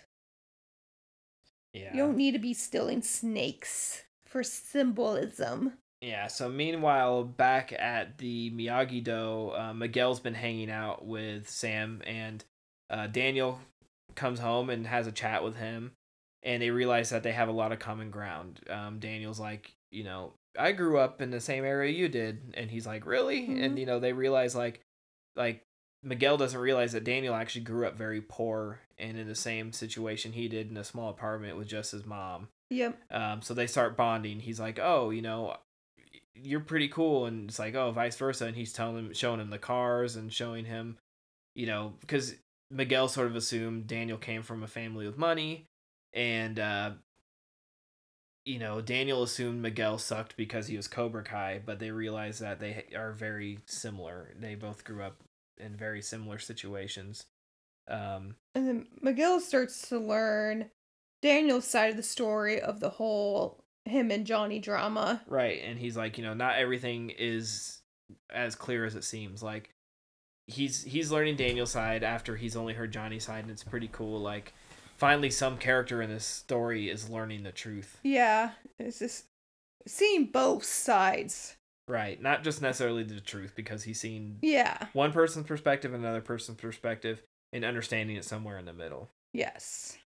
But meanwhile, back at the uh, at the other side of the story, um, you know, uh, Johnny gets together a suit somehow, like with a nice white jacket, um, and meets uh, Ali at this big Christmas party at the country club, which is the same country club that um, we've seen several times throughout the show, even earlier in the movies that uh, Johnny's family belonged to and Ali's did, but um, Daniel didn't. And now Daniel's like, you know, a charter member of the country club because he's rich. So, anyways, he's there with Ali and um, he goes to get her a drink or something, and boom, Daniel runs into Ali. Mm-hmm. And once again, Daniel's like, hey, an old flame. Like, this is the second time this season I hook up with a, you know, run into an old girlfriend.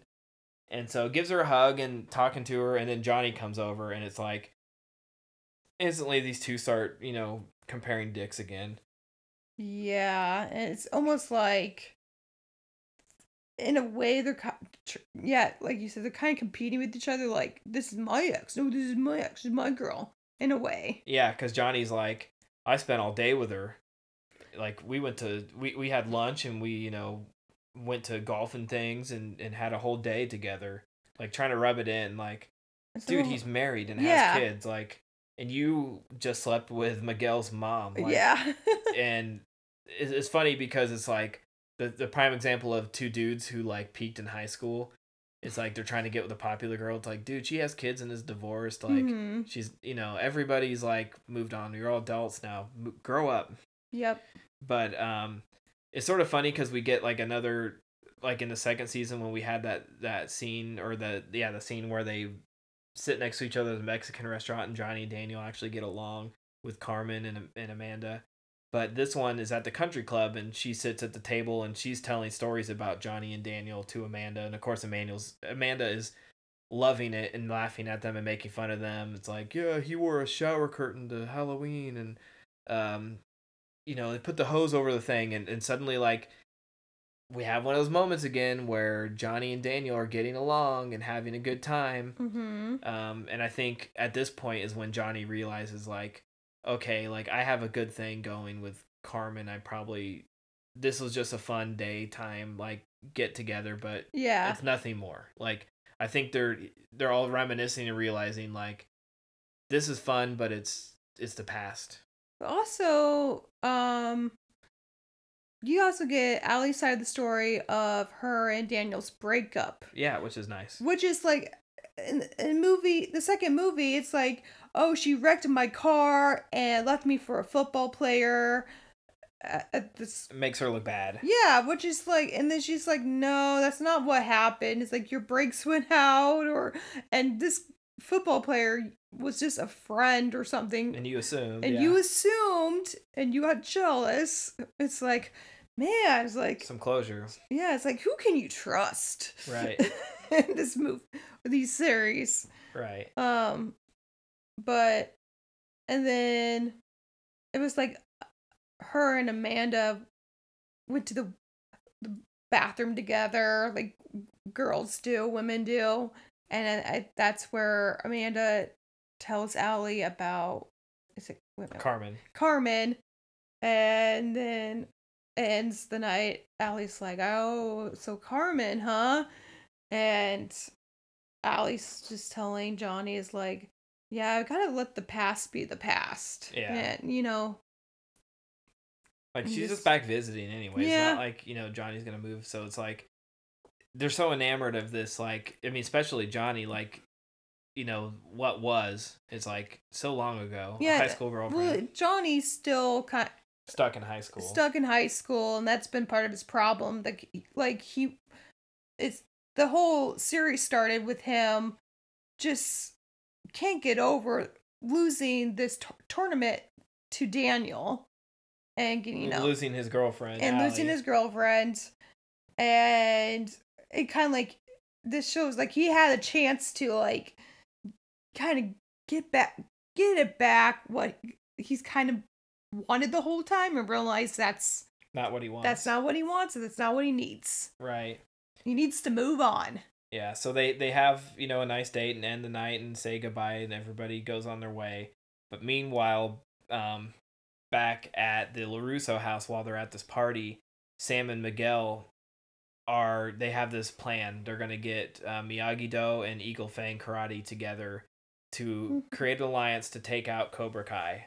Because they realize that three dojos against each other is really bad, but two against one, they might have a chance against uh, Cobra Kai. So first she has the Miyagi Do kids there, and then the um, Eagle Fang kids show up, and they're like, "Oh, you sabotaged us! Like, how did you know who invited them? Whatever." And Miguel's like, and and uh, Sam are like, "Look, we need to figure this out. Like, we're adults.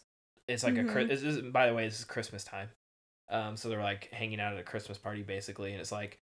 We have to work together, and eventually He's like, we share an enemy. right and and they're very reluctant at first but eventually um, sam and miguel convince them like this is a good idea. So it sort of ends with that and sort of ends with the christmas uh, party uh, or the yeah christmas party at the country club and everybody goes home and uh, we're on the final episode episode 10 called december 19th um, so while the parents are away at the Christmas party, um, sort of picks right up after the episode nine, um, and the Eagle Fang kids and the Cobra Kai or the Eagle Eagle Fang and the Miyagi Do kids are all hanging out at the LaRusso house, coming up with a plan. Um, Tori and the Cobra Kai kids ambush the LaRusso house. They just right walk right the fuck in, break in, enter. Uh, this like, I mean, this has happened several times throughout the show, but it's like just fucking walk into a house part, like walk into someone's house. Yeah. Like they find out where LaRussos live and they just show up. Um, and this, again, like the finale of season two, there is a huge fucking brawl, and this one's really cool. Like just like the yeah, it's, pretty fun. it's very similar to the school one where the camera's tracking through the house and we're just seeing like the small guy against the small guy again and you know the big guy versus the big guy and the girls versus the girls And like you mentioned before, it's like you got to look at the colors that they're wearing, because like there's red. There, red is um now.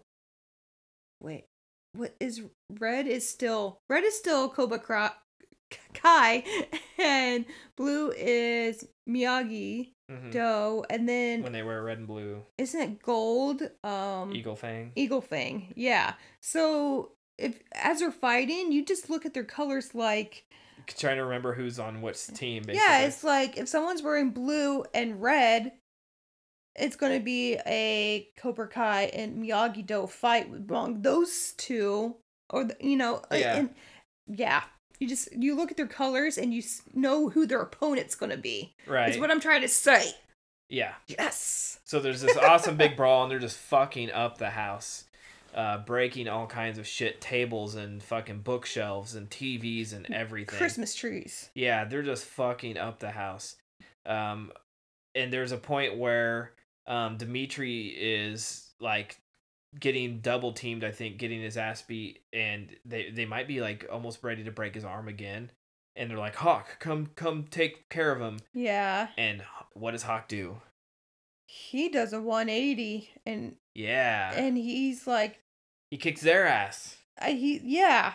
And he saves Demetri. he's finally redeems himself. yeah, he just kind of came to realization like this is not the path I want to go down. Kreese is not being lo- he doesn't I don't think he doesn't think Kreese is being loyal to him by I think that's Right, bringing in like Bring- Kyler and all these kids. yeah, and I, I he just kind of feels betrayed.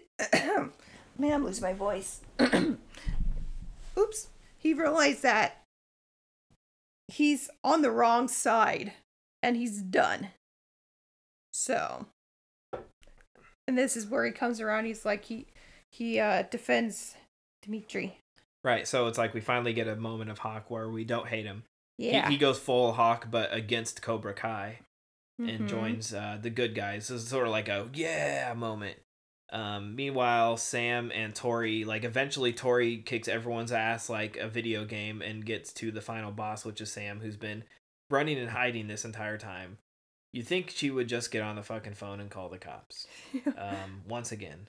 But uh, you know, Tori's on this warpath. She finally catches up um, with uh, Sam, Sam and Tori finally meet, but um, in the dojo. Meanwhile, Miguel actually um, whoops Kyler's ass. Like he's sort of been um, almost. Ha- he's been having a hard time because he can barely fucking walk. But finally, he gets his redemption against Kyler, who has been a piece of shit um, to Sam and to everybody. But meanwhile, Sam and Tori finally have it out in the dojo. Um, they're having like this big ass fight, and Tori grabs like nunchucks, and Sam grabs like a staff bow, and they're beating the shit out of each other. And actually, uh, in this scene, Hawk finally steps in and intervenes, and is like, "Enough is enough." Uh, Mhm. Sam finally gets some balls, but it's like, you're gonna kill each other. Like, you know, she's so fucking worked up now um, that they're grabbing weapons, and Hawk is like, enough. Like, we cannot kill each other with weapons. So he's the one that intervenes, tells them it's over. Um, yeah, and they take out. So they take off. So uh, meanwhile, uh, Daniel comes back home, finds the house a fucking disaster. So him and Johnny show up at Cobra Kai uh, to confront Kreese. So they, uh, Kreese and Johnny have their big fight, um, and Johnny whoops Kreese's ass. Um, finally gets his moment, whoops Kreese's ass, and then, um, but Robbie tries to intervene, and Johnny sort of pushes him out of the way, tells him to stay out of it, accidentally shoves him into some lockers, and he gets knocked out. So like Daniel comes and he shows up, and he's like, Robbie's over here knocked out. Kreese is like, look what you know Johnny did. He screwed up. He knocked him out. Whatever. Um, they get in this big fight, and Kreese actually like basically is going to m- murder Johnny. Um, but Daniel steps in, stops him, and defends him, and uh, uses the Miyagi pressure points and that Chozen showed him in Okinawa, and stops Kreese from doing it. He like makes his arms disabled and his legs, Yeah. and basically saves Johnny's ass.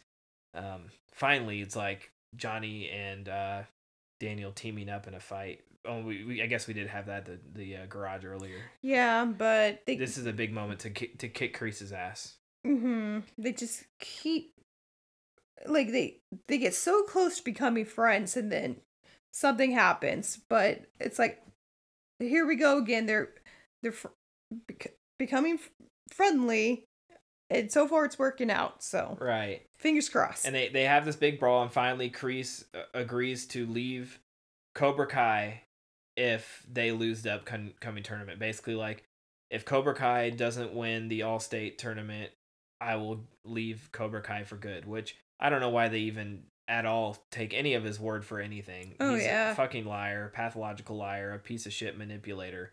Um, stop listening to what he has to say. But uh, meanwhile, like Robbie comes to and uh, Johnny's sort of like, you know, Robbie, I'm really sorry. Like, you know, come with me. And he's like, no, I'm with Matt. I'm with Sensei Kreese. So uh, Robbie sides with Kreese in this. Um, and Johnny and Daniel are both sort of like taken back, like, how could Robbie do this? Um, but we sort of get a fun little montage at the end of some training, and we find out that uh, Johnny and Daniel are both training their students together at Miyagi Do. So the Eagle Fang students in Miyagi Do are training together with uh, Sensei Johnny and Daniel, which is really cool. We get like two dojos put together. And I, I called it in the last episode Yeah. uh, because you asked for my predictions, and one was like the two dojos will combine and become one, and one big happy family, and I was kind of right. Right. And we get this big uh, cliffhanger at the end of this episode where Kreese makes a phone call and he's basically like, you know, I saved your life in Vietnam. You owe me like a favor. Mm-hmm. And we're, I assume, we're supposed to assume that's Terry Silver. Yeah, that's what I asked, and you're like, I didn't even think about that in Well, that voice. Yeah, you sound just like me. Um, but meanwhile, like throughout the season, um, we do sort of get a conclusion to the Kreese backstory, and basically they were on this mission, and because Kreese hesitated to kill one of his friends, like he- he had he had to blow up this building in Vietnam with a bunch of um, enemies in it, but his friend couldn't get out of the way in time, and Mhm. his like sergeant was like, "You got to kill him and those guys." Like don't hesitate. He hesitates and gets them all captured. So they're all in this like little prison. This is like a flashback to the Vietnam War.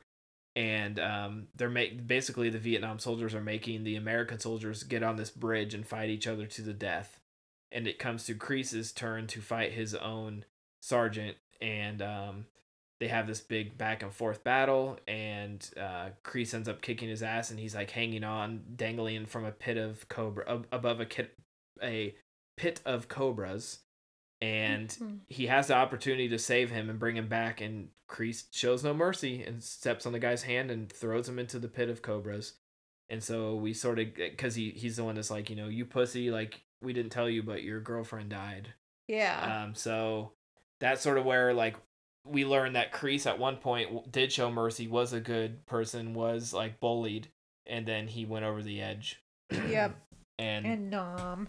Yep, in Vietnam. So it sort of at first it was like we're supposed to sympathize with him, and now it's like okay, now we learn that he is where he turned into the bad guy. But you still, you with the backstory, sympathize with him because it's like he was, he was a good guy that had bad shit happen to him, and as a result, he's now a shitty person. Yeah, It's just kind of,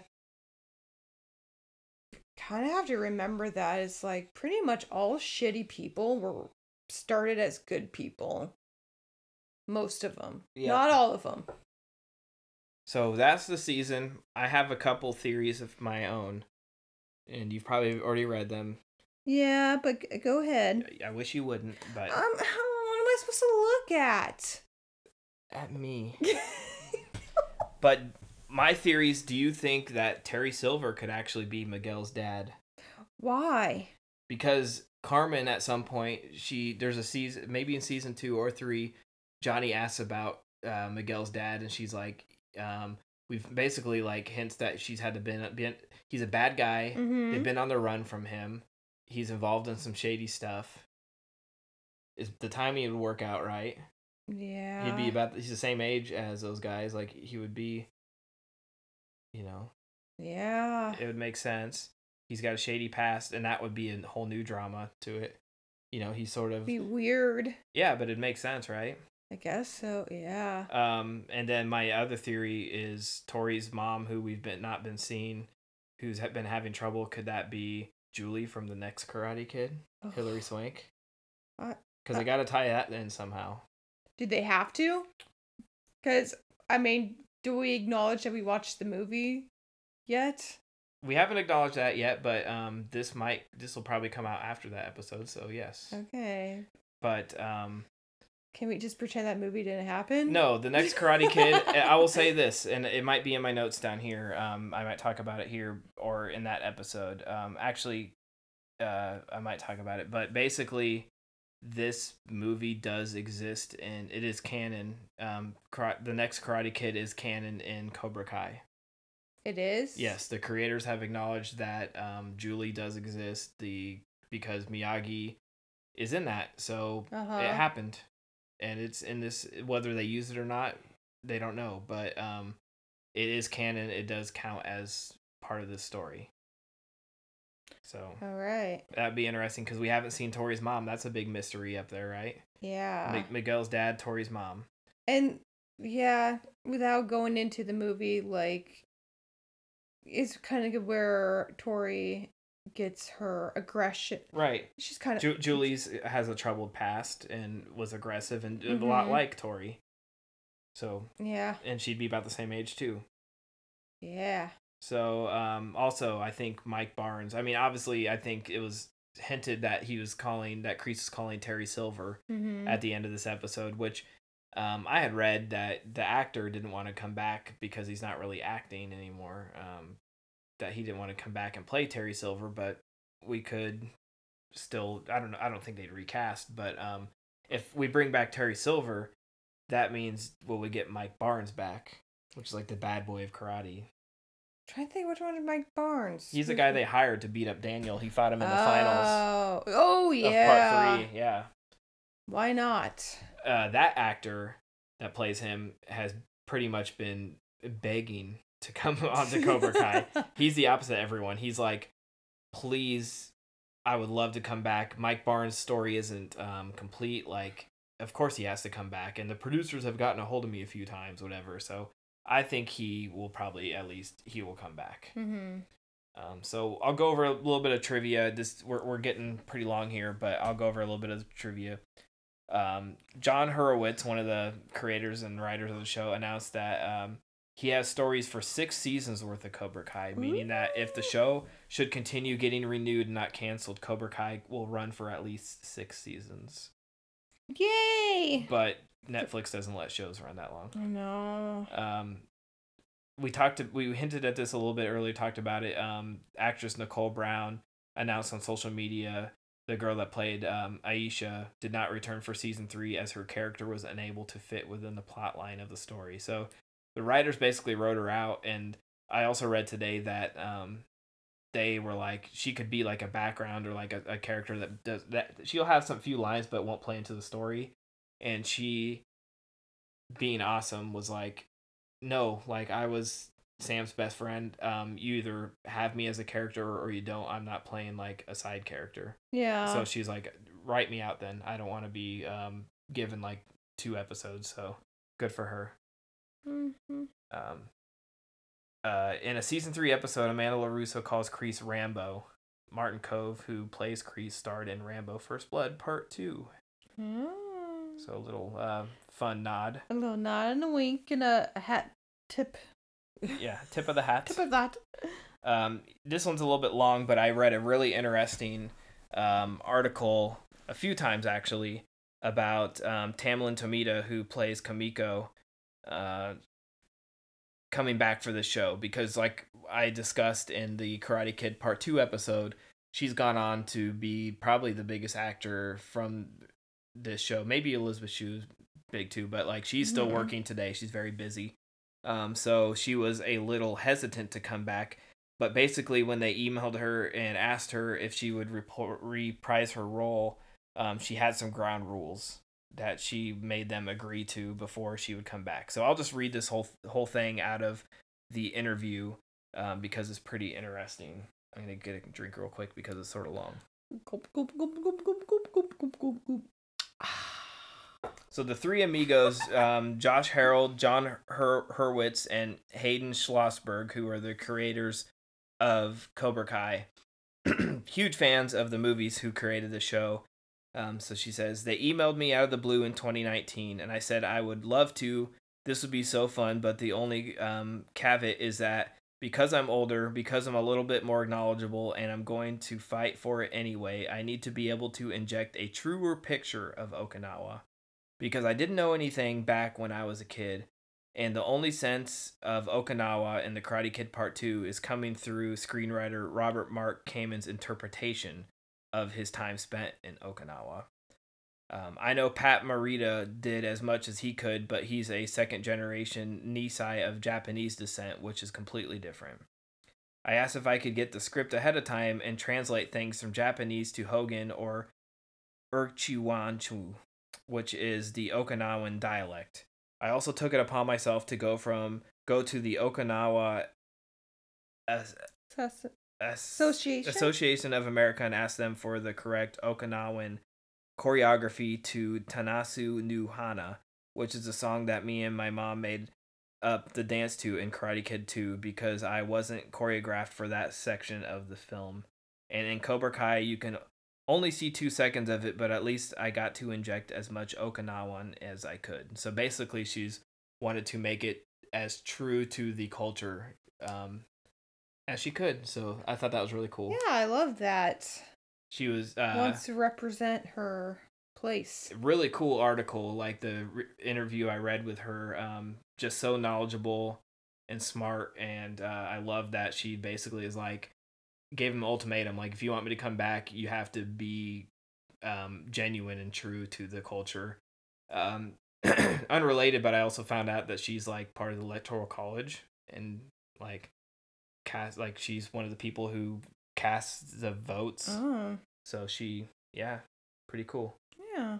but uh very I- i'll ha- i might link the article in the the uh notes for this episode because it's very interesting hearing what she's up to and and she had a lot more to say about bringing her back but i thought that um little bit was really cool and interesting Yeah. so yeah that's season three of cobra kai did you have anything to add Um, I'm sad. I have we have to wait for season four, and that um we need to record a podcast for the next women the one we just watched yeah because that movie sucked. right but if you're listening to this you'll probably have already heard that so Sorry if I screwed everything up. no you didn't screw anything up Uh, Okay. um, the dog's having dream. Oh, he was having dreams and kicking. Um, I'm sure you're very interested in that. So that's your final thoughts on Cobra Kai season three. We've confirmed at least Cobra Kai season four for Netflix. We don't have a date. It pro- I don't even know if it started filming yet. Um, COVID's really screwed a lot of things up, but Cobra Kai is the least of them. um, are we gonna watch the Jackie Chan version? I don't think so, unless you really want to. I mean, I want to eventually. We don't have to make a podcast about it. If we watch something, we're gonna make a podcast about it. But uh, Oh. especially if it's his franchise. But we might have to have Jason on because it's yeah. His favorite of the entire franchise, and I I haven't seen it yet, so I'll give it a fair chance. But if we watch it, um, and I don't like it, I want him to explain why he prefers it. It's good. I love Jackie Chan. Uh, who doesn't? If you don't like Jackie Chan, fuck you. Yeah, he's he's so he's so nice. All right. Well, we've held you guys almost to two hours now, so uh, thanks so much for listening to First Time Podcast. you. Thanks for coming along with the journey. Yeah. Um, obviously, we'll have more when more comes out, but uh, if you haven't, go back and listen to the other episodes. Check out the other shows on the Prescribed Films Podcast Network. There's some great ones. Better um, fucking do it. Yeah, check out the pfpn.com and uh, you know, like us on all the social medias. Uh, make sure to rate us on Apple Podcasts. Give us a perfect review and say that we have the best podcast ever. We love you guys and thanks for listening. We'll see you next time on First Time Podcast. Honk. Thanks again for listening to today's episode. If you enjoy the show, please leave a review on Apple Podcasts. A special thank you goes out to my friend Scott Schreiner for our intro and outro music. We'll see you next week on First Time Podcast.